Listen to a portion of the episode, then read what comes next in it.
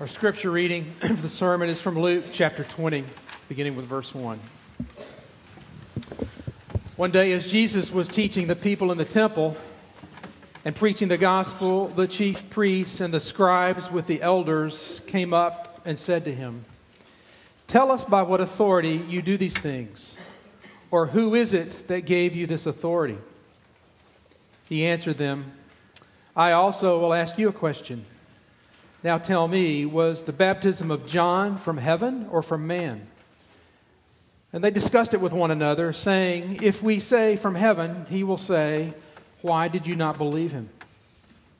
But if we say from man, all the people will stone us to death, for they are convinced that John was a prophet. So they answered that they did not know where it came from.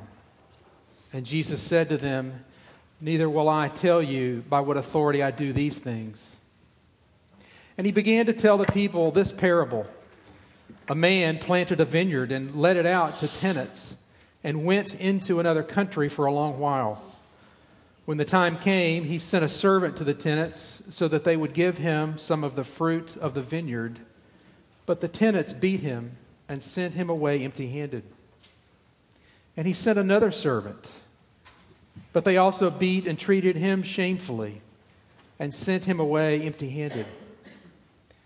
And he sent yet a third. This one also they wounded and cast out. Then the owner of the vineyard said, What shall I do? I will send my beloved son. Perhaps they will respect him.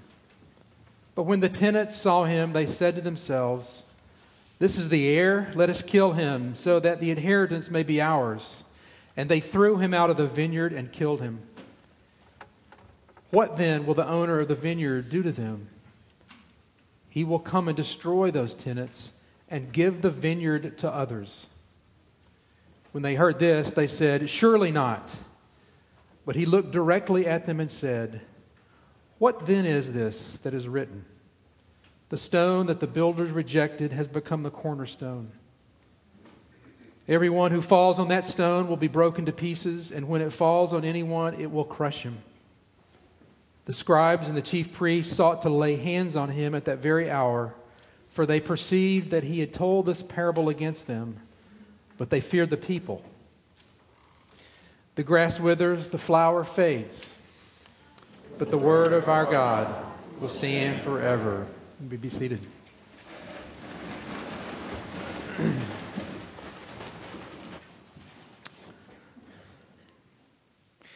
There was a, a young boy who went by the name Edward. Edward was not an ordinary boy. His last name was Tudor, and he lived long ago, the son of King Henry VIII and the male heir to the throne. Edward was also the subject matter, the key character in a story that Mark Twain wrote generations later that some of you have read or maybe seen the film of the, the prince, Edward, and the pauper. A story, a fascinating story where, where uh, the prince says to himself and wondering out loud, what would it like be like to live an ordinary life? And you know that part of the story where Edward and the street child swap clothes and swap places. And for, and for a while, Edward walks the streets uh, in a disguise of sorts, not people not recognizing who it was. And he, he did that uh, to, um, to not shame or embarrass those he was talking to, but out of a curiosity of what it was like. And nobody caught on nobody caught on because when they looked at the figure and the dusty face and the clothes, they did not associate him with the kingdom and the prince. Uh, just they didn't connect the dots. They they didn't see clearly and and they didn't recognize him for who he was. Kind of like the way we do something very similar. It takes an ability in that case to, to recognize what's going on, to recognize what's in front of you, that um, many of us uh, stumble on as well. Sometimes it's as simple as recognizing the value of an item that we have in our hands that is not worth what the world says it's worth. Or maybe it's worth more than the world says it is. Not being able to recognize things as they really are. We have a difficulty assigning value in the same way that the friends of the prince really didn't have the ability or maybe the willingness to probe and to ask and to weigh and then to be able to assign value. It could be that had they done so, they might have blown his cover if they had asked the right questions or if they had zeroed in and, and paid some attention that they weren't paying. Uh, and that's kind of the story that Mark Twain made famous, but it's also a window into uh, our lives and this very text, where there's a group of people who didn't ask the right questions. And whether it was their blindness or their unwillingness, didn't recognize who it is standing before them. This story starts with, um, as we've read, it starts with an exchange. There's an, there's an unanswered question and a, re- and a rejected authority. Uh, then it moves into an, an account of an honorable owner and a rejected son. And it concludes with a picture of a new community that's built upon a rejected stone. That's what we're going to do with the time that we have here. First, we're going to look at this unanswered question, this exchange between these religious leaders, scribes, Pharisees, uh, religious leaders. These are the ones who, we don't see the word here, but they're representatives of the Sanhedrin. That was the Jewish Supreme Court and legislative body in Judea during this Roman period. The 71 that gathered together to determine what life was going to be like for the people of God. And they gathered together uh, with, these, with this fresh set of questions. We touched on it a bit last week, and here we are, where Jesus has entered the temple precinct. Mark tells us that it was on the first day of the week that he entered in, where that, that exchange took place that we discussed, discussed last week. But he continues this pattern of teaching daily, and they're watching this, and they go to him and they say, Tell us, O wise one by what authority do you stand before this people? Who gave you this authority? That's their question that they've posed to Jesus. And his response makes us kind of scratch our heads a little bit. It's a puzzling response.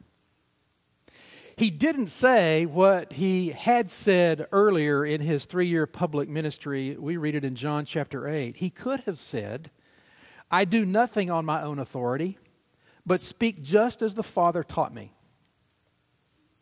He didn't say that.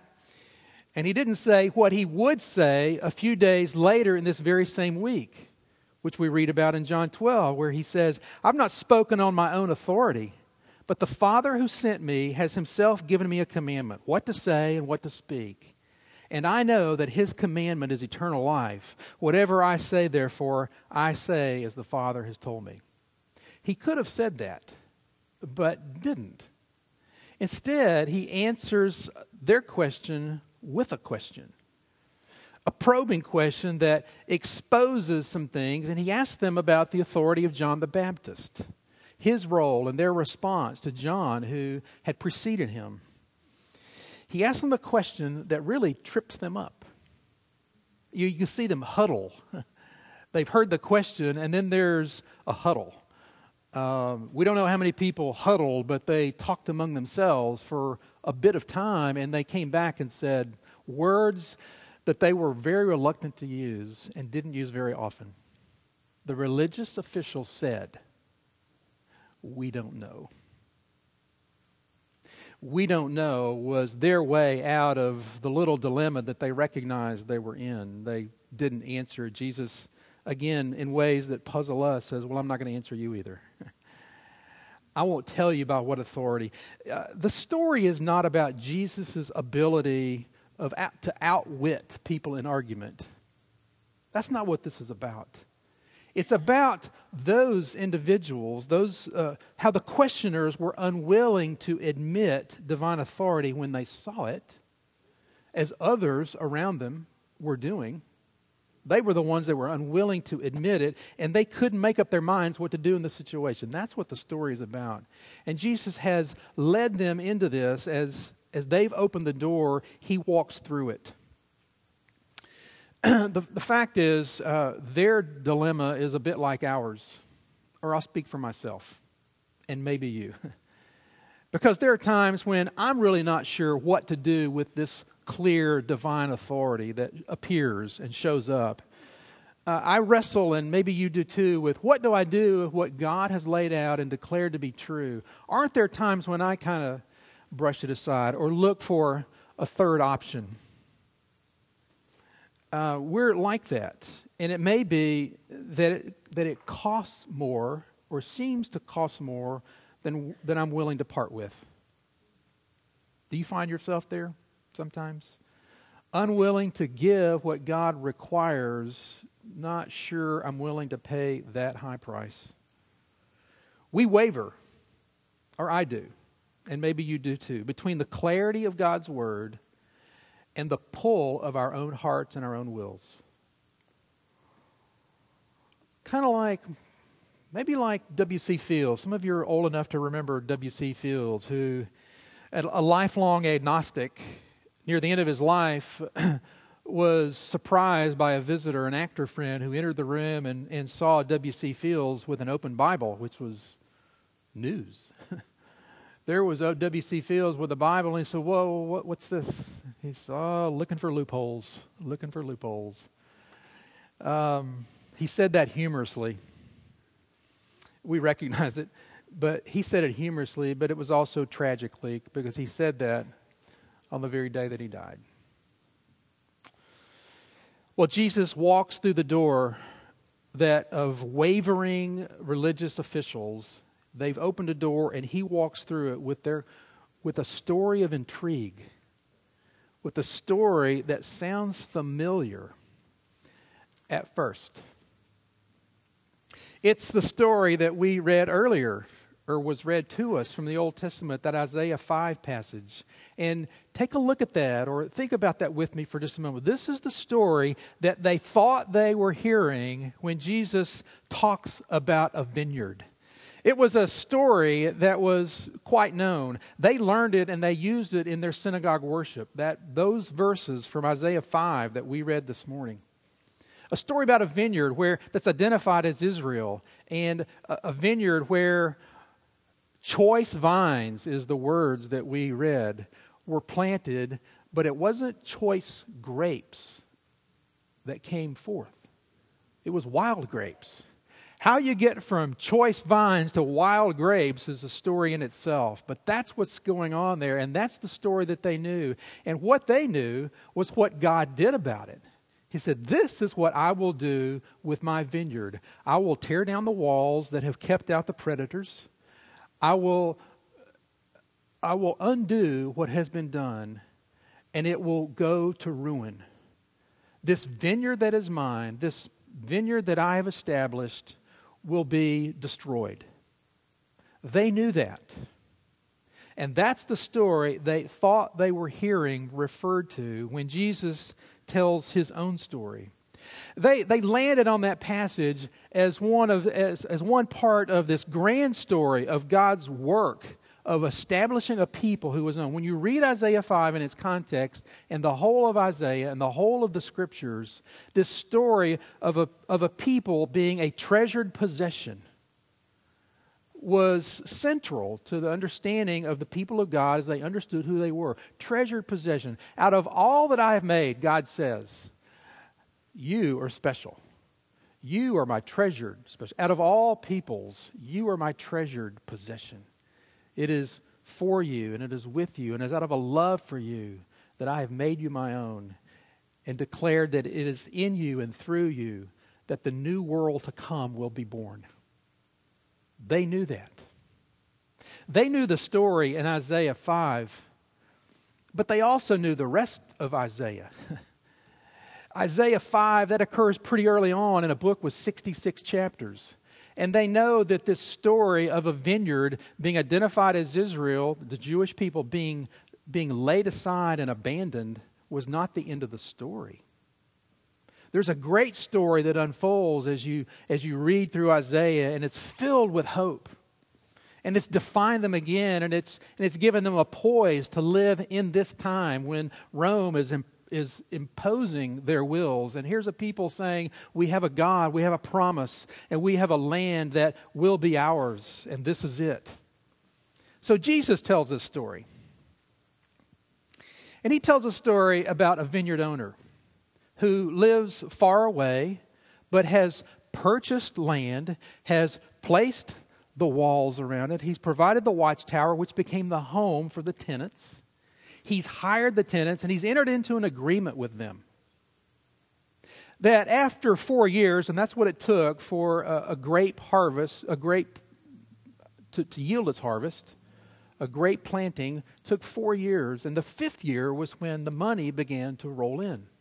Well, some time has gone by, and the owner knows that the contract spells out that the rent to be paid to the distant vineyard owner is clearly stated. And so he sends a servant to collect that rent in the form of grapes.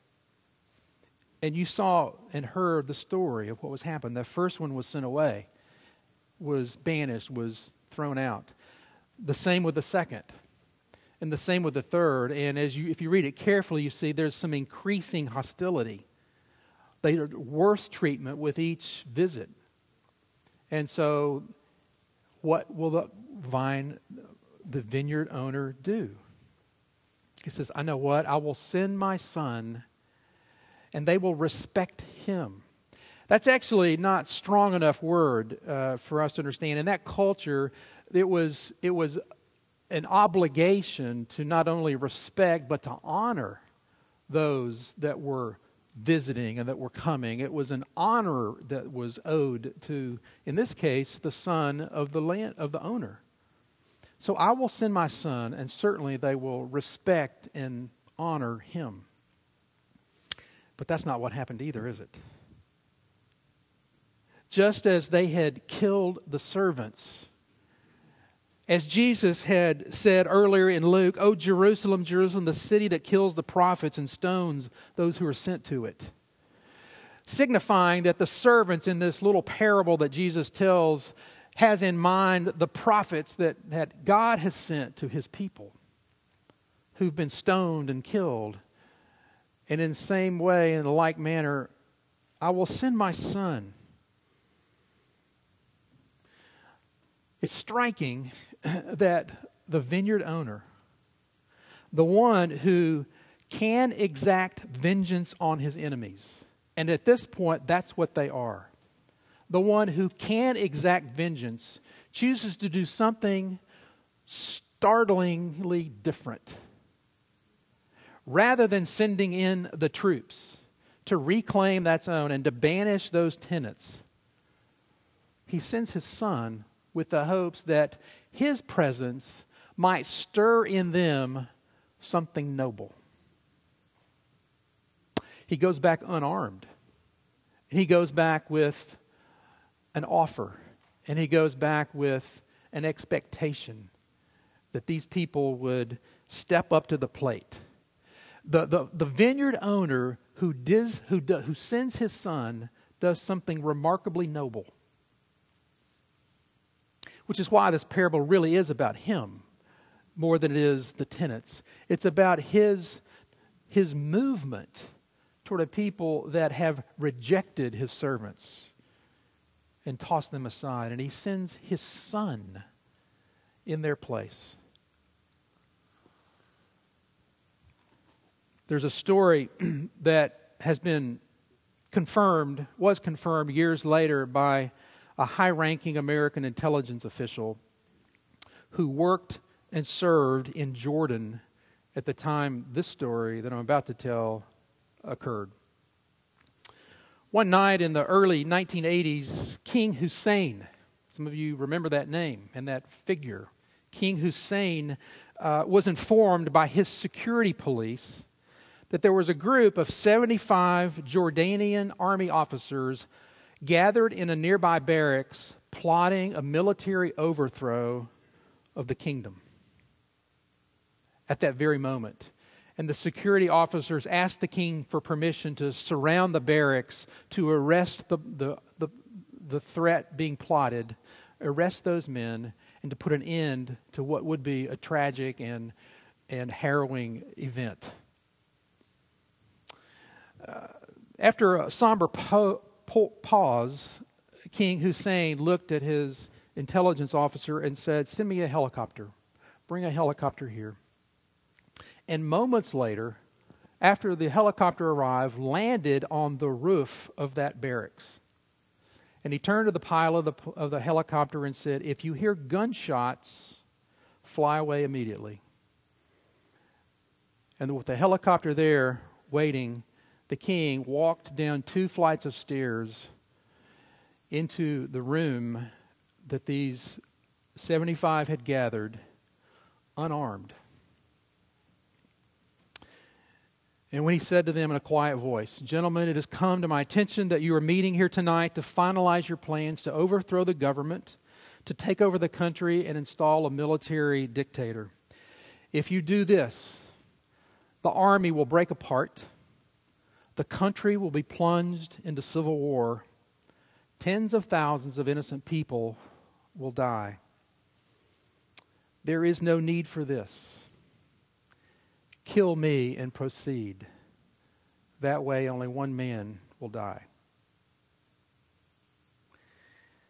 And the room was this silent for a while. And after a moment of stunned silence, the group of 75, as one, rushed to the king and kissed his hand and his feet and pledged a lifetime of loyalty to him. The king opted for total vulnerability and acted nobly by doing so. And by what he did, he fanned into flame the dying embers of the rebels' sense of honor. Like the army plotters before King Hussein, the vineyard owner's hope is that the violent men in the vineyard will sense the indestructible nobility of the owner who sends his beloved son alone and unarmed. That's what occurs in the heart and the mind of a noble vineyard owner. If I send my son, it will, it will awaken them to the reality in which they are living. It will capture their imagination and direct their steps. Uh, the story implies that Jesus tells that had they done so, had they paid the rent to the son, that amnesty would have been granted and things restored. But that's not what occurred. We don't know for sure, but when they saw the son coming in the story, it may be that they assumed, oh, the owner has died. This is the only heir. This is the only one standing in the way of our ownership. And the fact of the matter was, and the law of the land was, after three years of occupying a piece of property, it became yours in that land, in that law, if there was no other rightful owner coming forth. And so here's the last object, ob- obstacle. And in the story, they take the life of the son and then Jesus turns to the Sanhedrin officials and says, What would the landlord do? He, he finally now poses another question that they will eventually answer. because Jesus answers the question for them and says, Here's what the landlord will do He will take that vineyard and he will scatter those tenants and he will give the vineyard to new owners. And that's when they speak up. May it never be. No way. That's not how this story goes. That's not the promise God made to Abraham and to us. God would never turn his back on his people and give this land to another group of vineyard owners. He would not do that. It's real clear that they knew by this point that the story was about them. And they understood that there was something before them that they then had to deal with. And Jesus picks up on that and he moves right in. It's interesting that the word son and stone sound alike in Hebrew, and Aramaic. The language in Greek, the, the, the, words there, they sound alike. But I'm not sure it was word association that's going on here. It's, it's the connector piece in this is the son that was rejected, and the story he is about to remind them of from Psalm 118 is about a stone that was rejected. They knew Psalm 118 as well. They used that in their worship. They were using it this week in their celebration of Passover. And so Jesus connects the dots and says, as those tenants rejected the Son in the story, there's a stone that is being rejected in, our, in your very presence. He pulls this language from Isaiah 8. It's a, it's a stone of stumbling we read about. It's a stone that, that was intended to, to be a part of the temple. And you can see the, the builders, the workers on the construction of the temple, they go through a pile of stone marking some as acceptable and others not. This is one of those stones that was cast aside. And Jesus said, That stone, the rejected stone, as you have rejected the Son, as those vineyard owners rejected the Son, those gathered here are rejecting what will be the cornerstone the very cornerstone of the temple in which heaven and earth meet, where this new community is being formed. Jesus looked directly at them when he said this. And he draws them out and he helps them understand and he poses to them that, that there is a story being played out. Everyone who falls means everyone who stumbles at and rejects Jesus as the Messiah. A stone of stumbling and a rock of offense is what Peter calls it in 1 Peter 2. When it falls on anyone, points to the day that Christ does come back in judgment. You see, the noble vineyard owner has a patience that does end. Peter says, The Lord is not slow to fulfill his promise, as some count slowness, but he is patient toward you, not wishing that any should perish Count the patience of our Lord as salvation.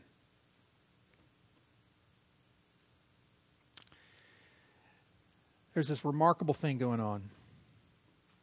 They have heard this story, this song that they know from Isaiah 5, and they've heard and, and they watched that play out. There's a vineyard that the wall is torn down, the protection is gone, the rain stops, and the vineyard is destroyed.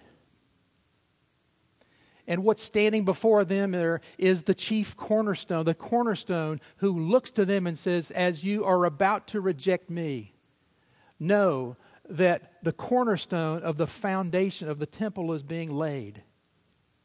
And it's not a vineyard from Isaiah 5 that is crushed and destroyed, it's me, the Son. The one who comes to you, I will be crushed, I will be destroyed. And disciples had a hard time with his increasing talk about his death. They really did, and so would we. Because what they did not see is what we can, by faith, begin to see and begin to taste. That it was through his death, through him being rejected, first his authority, and then rejected this figure in a parable, the rejected son who was killed by the tenants, about to be killed by the hands of the religious officials and the Romans, who would be the rejected stone. But it's not the end of the story. the religious officials understood that Isaiah 5 was not the end of the story, and Jesus is standing before them to say, and the crucifixion that you're about to witness and partake in is not the end of the story. There is a grand story that is being played out, and it comes to us through the rejected one.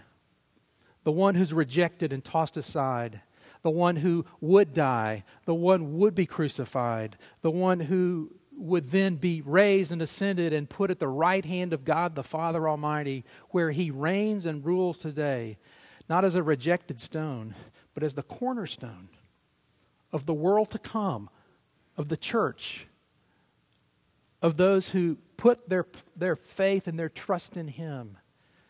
Who, by coming to him, step into this thing that God has promised to do and that is to, to bring heaven and earth together. And here we are, and here we sit before the one who was crushed, the one who was rejected.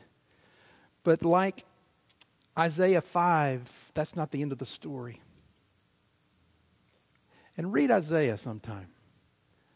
See how that story points to this story and how Christ, standing in front of religious officials, stands in front of us today and says, Look to me. Don't miss out on who's looking at you. Edward exchanged clothes, the little boy exchanged clothes. And he made his way kind of disguised. Jesus, the second person of the Trinity, did not exchange clothes, but he did take on flesh. He did take on humanity. And we can begin to understand why religious officials did not recognize him as the God who made the world. We have that problem. But the fact is, through the eyes of faith, and what we read about in Luke 24, in the breaking of the bread, they begin to uh, recognize the identity of who this one is. And that's what occurs when we come to this table today. It's in the breaking of the bread that they recognize Jesus. And so here we are, recognizing that Jesus' death is not the end of the story. It's the beginning of a story that has no end. These words from the Belgic Confession are fascinating, and I'll close with this. The church has existed from the beginning of the world and will last until the end. That appears from the fact that Christ is the eternal King, from which it follows that he cannot be without subjects. And this holy church is preserved by God against the rage of the whole world. It shall never be destroyed even though for a while it may appear very small and may even seem to be snuffed out. And the church is not snuffed out because Christ lives. And by faith, He is ours, and we are His, His vineyard, in which choice vines